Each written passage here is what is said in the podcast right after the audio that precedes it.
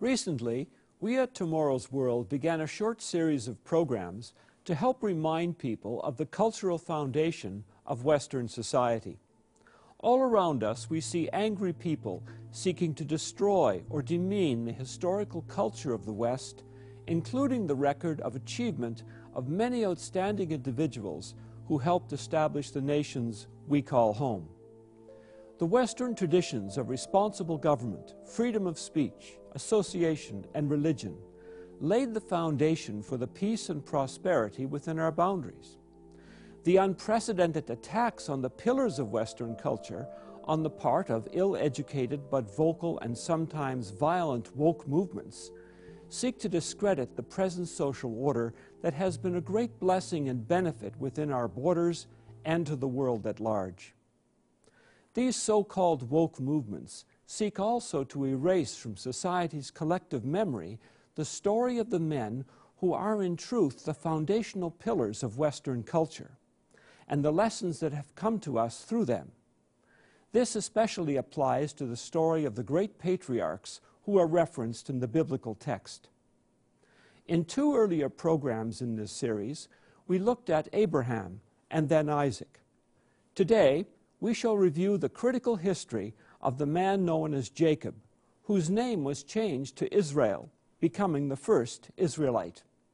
This man's life contains many lessons for us today, including the predictions or prophecies that were made about what would happen to this family, even to the times that are yet ahead of us, providing those who seek to understand a window to the future. Stay tuned.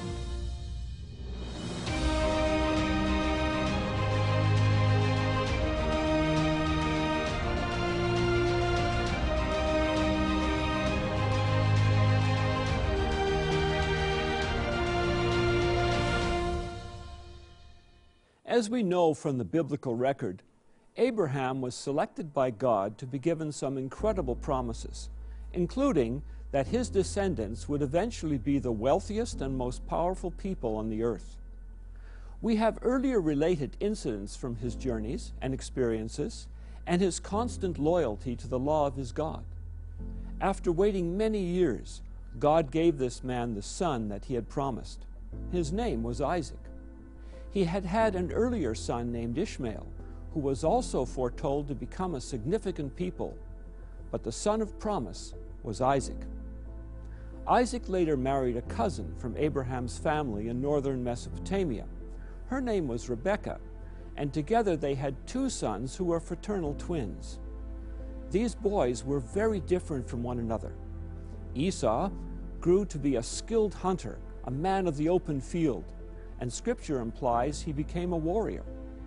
Jacob seemed to be the opposite in character. So the boys grew, and Esau was a skillful hunter, a man of the field, but Jacob was a mild man, dwelling in tents. Keep in mind that Jacob's father Isaac was a very rich and powerful man. The family had huge herds and many camels, indicating that they were middlemen in trade routes. Isaac was as powerful or more so than many of the kings around him. When the Bible states, but Jacob was a mild man dwelling in tents, it is likely indicating that Jacob stayed at the home base and was managing much of the large family business. We see later that Jacob had learned well how to manage livestock, for instance. However, Jacob harbored a ruthless and hard, cold streak. When his brother was apparently near death from starvation, he sold him a bowl of soup for his birthright. This would seem to be an epitome of callousness. On the other hand, Esau did not seem to value the blessings God had promised. He was not willing to struggle for them. He didn't treasure them and lived more for the moment. Now Jacob cooked a stew, and Esau came in from the field, and he was weary. And Esau said to Jacob, Please feed me with that same red stew, for I am weary. Therefore his name was called Edom. But Jacob said, Sell me your birthright as of this day. So he swore to him and sold his birthright to Jacob. And Jacob gave Esau bread and stew of lentils. Then he ate and drank, arose, and went his way. Thus Esau despised his birthright. As the story unfolds, we are also made aware of another character flaw in Jacob. Besides his callousness, along with his mother, he exhibited a serious lack of honesty. Rebekah discovered that Isaac was planning to bestow on Esau the blessings of wealth, power, and dominion that God had given him to pass on. Rebekah knew this was not God's intention, based on a prophecy that God had given her before the boys were born. And the Lord said to her, Two nations are in your womb, and the older shall serve the younger. Isaac would probably have known of this prophecy as well. But instead of turning to God for intervention, Rebekah panicked and decided to make her own solution. She instructed Jacob to disguise himself as Esau, since Isaac was now blind, and to obtain the blessing by deception. Isaac, although suspicious at first, was finally convinced. Now, therefore, my son, obey my voice according to what I command you. Go now to the flock and bring me from there two choice kids of the goats, and I will make savory food from them for your father, such as he loves. Then you shall take it to your father, that he may eat it, and that he may bless you before his death. And Jacob said to Rebekah his mother, Look, Esau my brother is a hairy man, and I'm a smooth skinned man. Perhaps my father will feel me, and I shall seem to be a deceiver to him and I shall bring a curse on myself and not a blessing. But his mother said to him, Let your curse be on me, my son. Only obey my voice, and go and get them for me. And he went and he got them and brought them to his mother. And his mother made savory food, such as his father loved. Then Rebekah took the choice clothes of her elder son Esau and put them on Jacob, her younger son.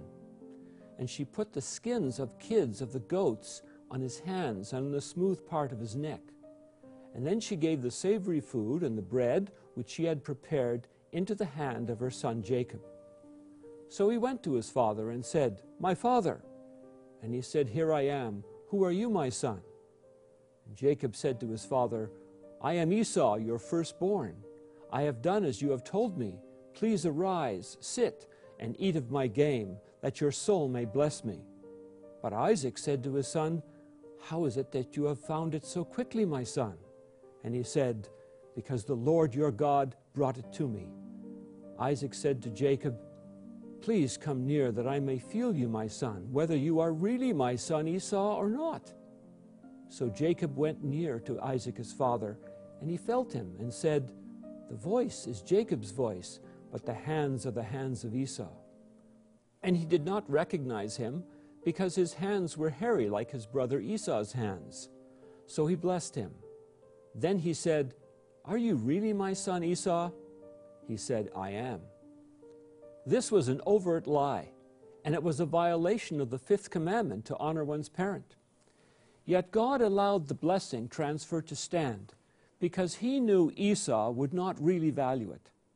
But Jacob was not to go unpunished for his crime he would soon learn what it feels like to be deceived. Dishonesty appears to have been a common trait in Rebekah's family, as Jacob would soon discover. Sin never produces a good outcome. Esau now hated Jacob, a hatred that lived on in his descendants to this very day. Then Rebekah discovered that Esau was planning to kill his brother. She persuaded Isaac to send Jacob away to Haran, to her brother Laban also a very wealthy man, where he could obtain a wife from his own people.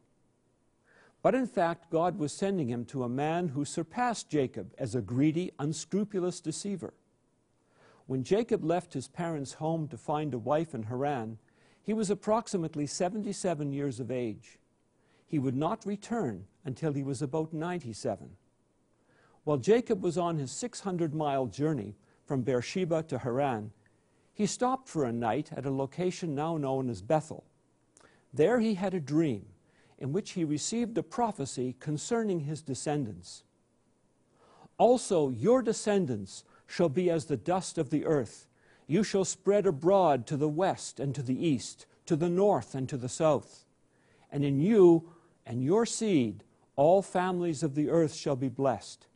Behold, I am with you, and will keep you wherever you go, and will bring you back to this land, for I will not leave you until I have done what I have spoken to you. This is a staggering promise. Many have been confused as to why it appears that the Jews, while hardworking and often successful, never seem to fulfill the terms of this prophecy.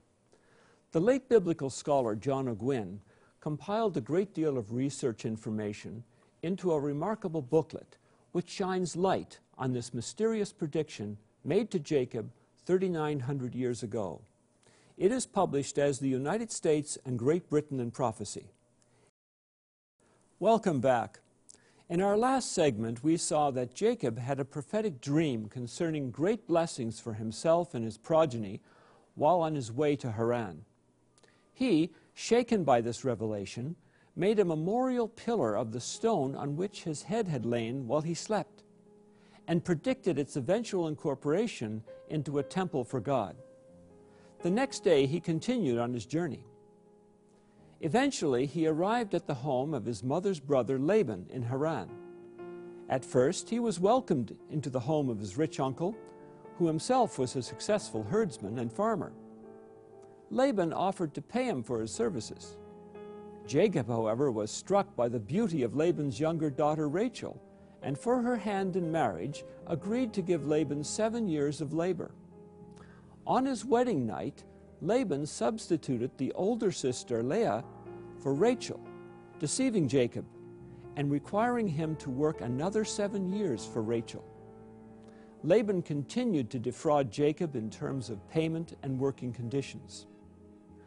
During those long 20 years, he learned to see the damage created by dishonesty, and he began to hate deceit as he was victimized time and again. God was working with him. Through God's eventual blessing, he had acquired wealth and now was inspired by him to return to Canaan with his wives and eleven sons. Then the angel of God spoke to me in a dream, saying, Jacob, and I said, Here I am. And he said, I have seen all that Laban is doing to you. I am the God of Bethel, where you anointed the pillar, and where you made a vow to me. Now arise, get out of this land, and return to the land of your family. As Jacob changed, God increased his blessings and protection, eventually transferring Laban's wealth to him. Jacob had been humbled, and now at about 97 years of age, was a very different person. Yet he still had an iron will and valued and desired to retain the blessing and birthright that God had transferred to him. He now had a large family of four wives and eleven sons. His enterprise included thousands of livestock and likely hundreds of servants to care for it all. However, as he was returning, his concern turned to his brother Esau, the brother from whom he had stolen the blessing the brother who had vowed to kill him. Jacob was very anxious about this and his family's safety. Then Jacob sent messengers before him to Esau his brother in the land of Seir, the country of Edom. And he commanded them, saying, Speak thus to my lord Esau. Thus your servant Jacob says, I have dwelt with Laban, and stayed there until now. I have oxen, donkeys, flocks, and male and female servants, and I have sent to tell my Lord that I might find favor in your sight.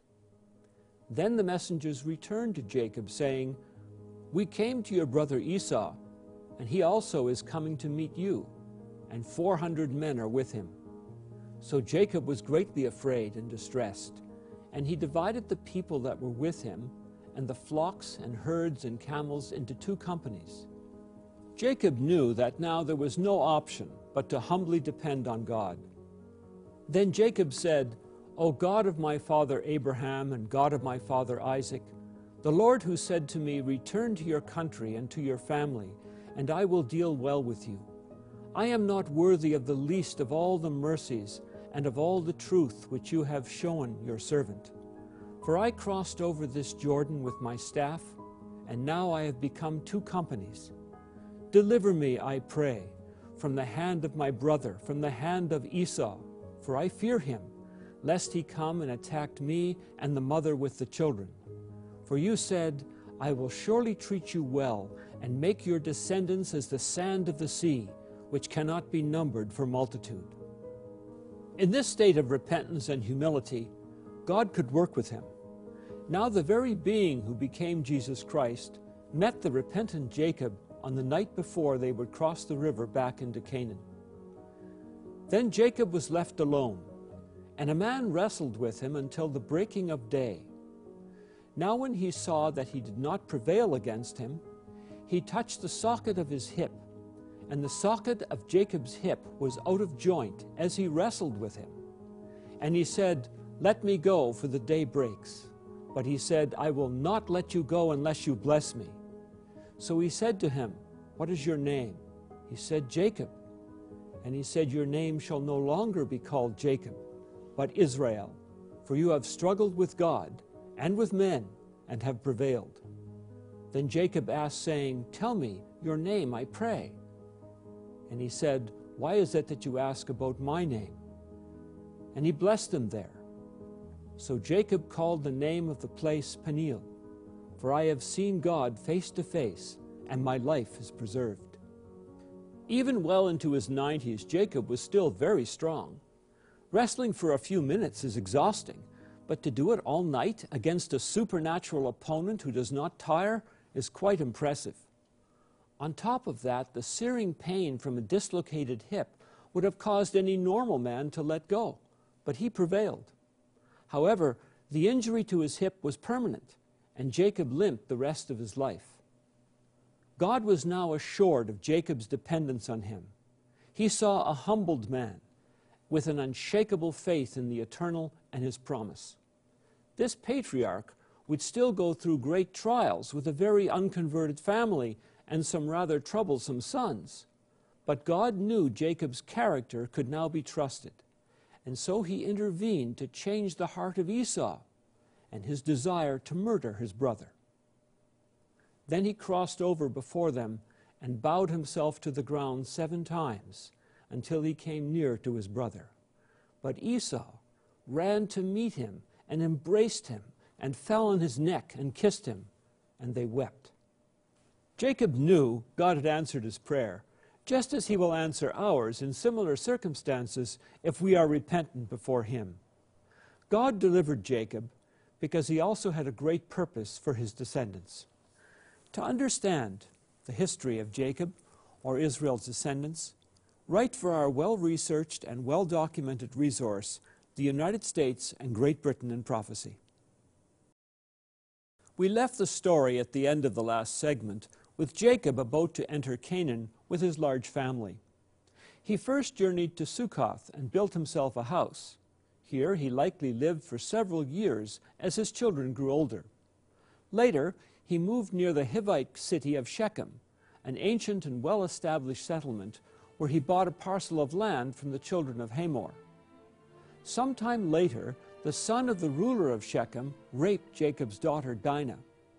Unbeknown to Jacob, two of her brothers, Simeon and Levi, instead of asking God to intervene, decided to take revenge on the citizens of the city. And through deception, they and their many men under their command attacked and sacked the city, freeing their sister. The slaughter of Shechem by Jacob's sons threatened to turn the Canaanites against him. Jacob harshly responded to his son's action. Then Jacob said to Simeon and Levi, you have troubled me by making me obnoxious among the inhabitants of the land, among the Canaanites and Perizzites. And since I am few in number, they will gather themselves together against me and kill me. I shall be destroyed, my household and I. But they said, Should he treat our sister like a harlot? This incident does highlight that Jacob already was a substantial force, and that his sons were tough, rebellious, and were not following their father's example of obedience to God. They were a very difficult family to handle. God intervened and directed Jacob to move south to Bethel, where he had received the vision during his flight from Esau. Here God repeated and expanded his promise to Jacob. And God said to him, Your name is Jacob. Your name shall not be called Jacob any more, but Israel shall be your name. So he called his name Israel. Also, God said to him, I am God Almighty. Be fruitful and multiply. A nation and a company of nations shall proceed from you, and kings shall come from your body. This is an amazing promise, and one that can be used to identify with certainty the modern descendants of Jacob. It was on the journey from Bethel that Jacob's wife Rachel died in childbirth, delivering Benjamin, her second son, and Jacob's twelfth. Clearly, Jacob's life to date had not been an easy one. It had been a life of struggle, of correcting character flaws. But he had developed a great loyalty towards the God of creation, such that his Maker knew he could count on Jacob to do the right thing under pressure. Yet, Jacob's trials were many. His oldest son by Rachel was now a young 17 year old named Joseph. He was particularly close to his father and appeared to have been trusted to give Jacob accurate updates on the massive family enterprise. Joseph's early tendency to inform his father about his brother's misdeeds caused him to be hated by his siblings. It culminated in an incident when one of his brothers, Simeon, wanted to kill Joseph. But Judah intervened and suggested selling him as a slave instead. They sold him to Ishmaelites passing by, and he was taken to Egypt. The boys then lied to their father, concocting a story that Joseph was killed by a wild beast. Jacob was devastated. Yet in all of this, he remained utterly faithful to God. His sorrow was turned to joy 22 years later when Joseph was found alive, learning that God had indeed protected his son. We will conclude the story of these great heroes of the past in a subsequent program. But remember that if you live in the West, these are stories of the founders of the culture that is around us. The account of the lives of the patriarchs is in large measure the beginning of the history of how our nations came to be. The wealth and peace we have enjoyed are functions of the faithfulness, obedience, and manly character of these patriarchs of Western culture. Be sure to acquire our resource, The United States and Great Britain in Prophecy, which proves from history how the great promises given to Abraham, Isaac, and Jacob were fulfilled with amazing accuracy.